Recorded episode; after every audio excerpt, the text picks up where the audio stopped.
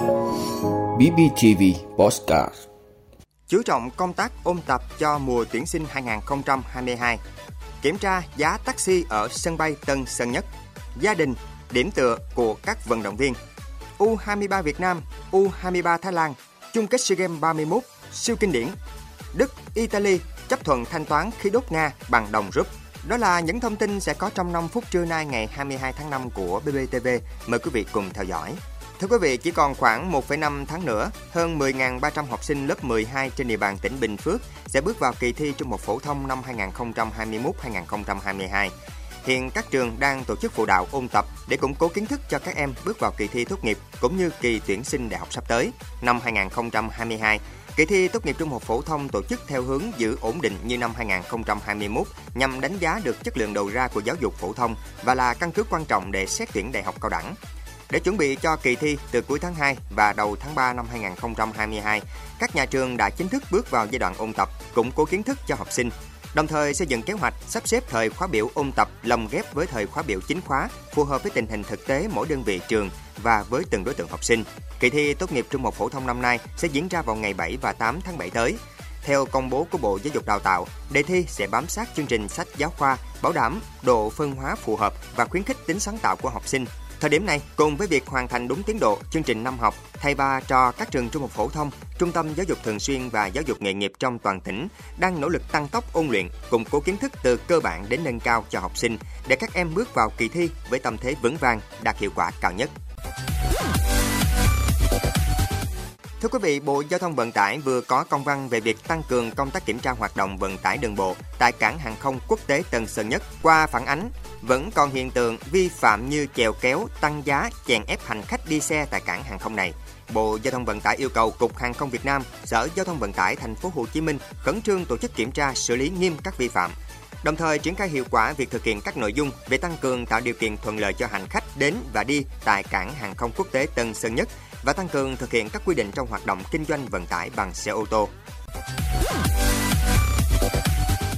Thưa quý vị, với sự nỗ lực cố gắng bền bỉ, nhiều vận động viên đã thi đấu thành công mang về những tấm huy chương quý giá cho đoàn thể thao Việt Nam. Trong hành trình ấy, không thể thiếu sự cổ vũ tinh thần đến từ người thân gia đình. Đây được xem là điểm tựa vững chắc để những vận động viên thêm tỏa sáng và thăng hoa khi thi đấu. 14 năm con gái theo đuổi khiêu vũ thể thao là 14 năm ông Nguyễn Trường Sơn đồng hành cùng con ở mọi giải đấu. Với ông, thành công của con là niềm tự hào của cả gia đình. Cũng chung cảm xúc ấy, nên từ khi SEA Games 31 bắt đầu, không một ngày thi đấu nào của kình ngư Nguyễn Huy Hoàng thiếu vắng sự cổ vũ của gia đình. Bao nhiêu tháng chuẩn bị cho SEA Games cũng là ngần ấy thời gian các vận động viên phải xa gia đình. Vì thế, khán đài của SEA Games 31 luôn là nơi đoàn tụ đầy cảm xúc. Còn rất rất nhiều gia đình vận động viên khác cũng vậy.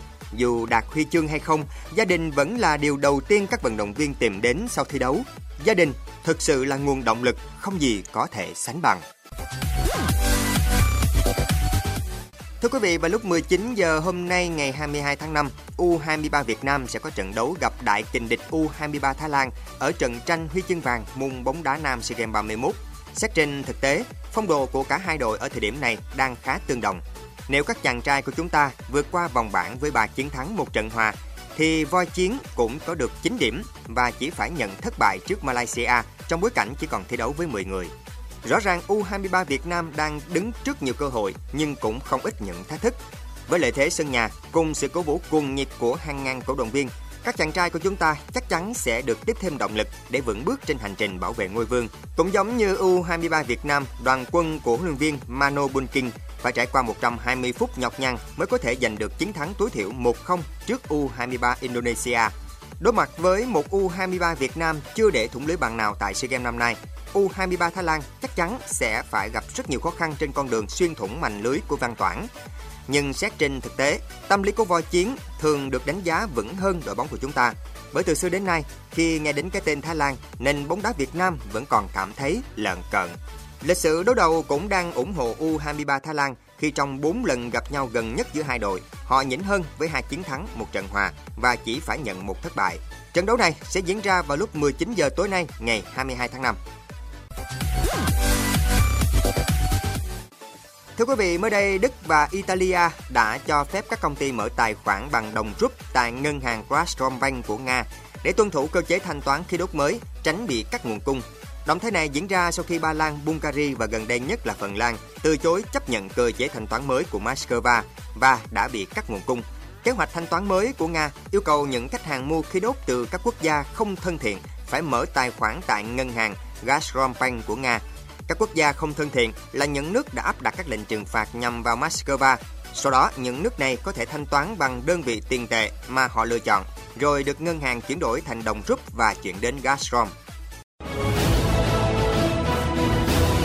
Cảm ơn quý vị đã luôn ủng hộ các chương trình của Đài Phát thanh truyền hình và báo Bình Phước. Nếu có nhu cầu đăng thông tin quảng cáo ra vặt, quý khách hàng vui lòng liên hệ phòng dịch vụ quảng cáo phát hành số điện thoại 02713 887065. BBTV, vì bạn, mỗi ngày.